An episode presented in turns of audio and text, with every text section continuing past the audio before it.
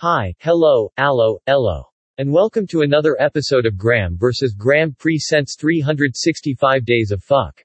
The podcast where Graeme simply says fuck. Or a variation of fuck. Nothing more, nothing less, just fuck. Enjoy. Day 312. Fucking A. It's another week, so here's another Graeme's what. The fuck moment. Graeme got his Windows laptop. Instead of turning it on and installing updates, he looked for laptop stands instead, and then went to bed. What? The fuck.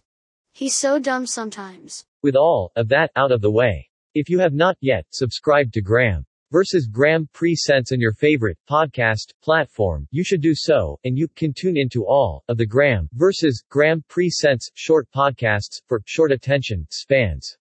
Shows include 365 Days of Fuck, The Weekly Shit, and Monday Monkey Poop. Goodbye.